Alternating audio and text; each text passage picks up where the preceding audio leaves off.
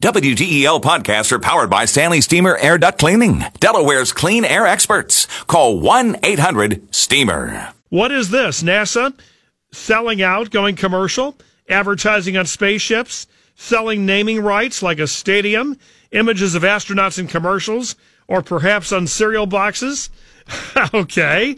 Um, Joining us live, Christian Davenport, covering the space industry for the Washington Post, WashingtonPost.com. Uh, is this a trial balloon or is it likely, Christian? What's going on here? Well, it's a trial balloon by the uh, NASA administrator, Jim Bridenstine, who wants to boost the brand of the space agency. Uh, it's in its critical time for NASA. It's celebrating its 60th year. Uh, next year, we're going to have the 50th anniversary of the Apollo lunar landings. But, you know, in recent years, you know, particularly since the space shuttle was retired in 2011, enriching the agency with the ability to fly its astronauts from U.S. soil. We actually, Russia flies American astronauts to the International Space Station.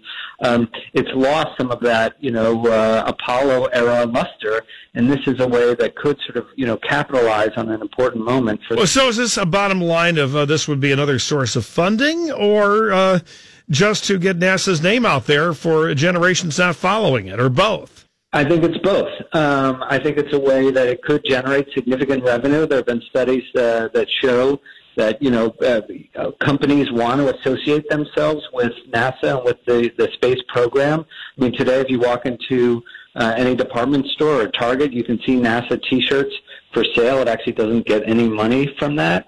Uh, and Russia has actually already capitalized on this, allowing commercials to be filmed uh, on their space station Mir a couple of decades ago. But, but if, if uh, Russia flies their astronauts up, I mean, for example, naming rights on the spacecraft, that would imply there would have to be a U.S. spacecraft in which to have naming rights. Right, and now those are being uh, developed by uh, two private companies that could make this easier. Boeing and SpaceX have the contracts to fly NASA's astronauts and should be doing that uh, by next year sometime. So you think realistically there's a good chance uh, we're going to see this?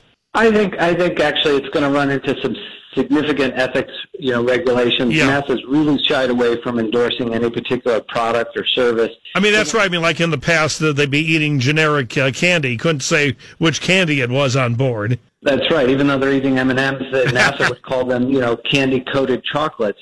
Um, but you know, there might be some middle ground that they they could find. You know, to maybe get some licensing agreements for their logo that could bring in some new revenue. But whether there's you know a billboard on the side of a rocket, uh, I, you know, I think that may be a long shot.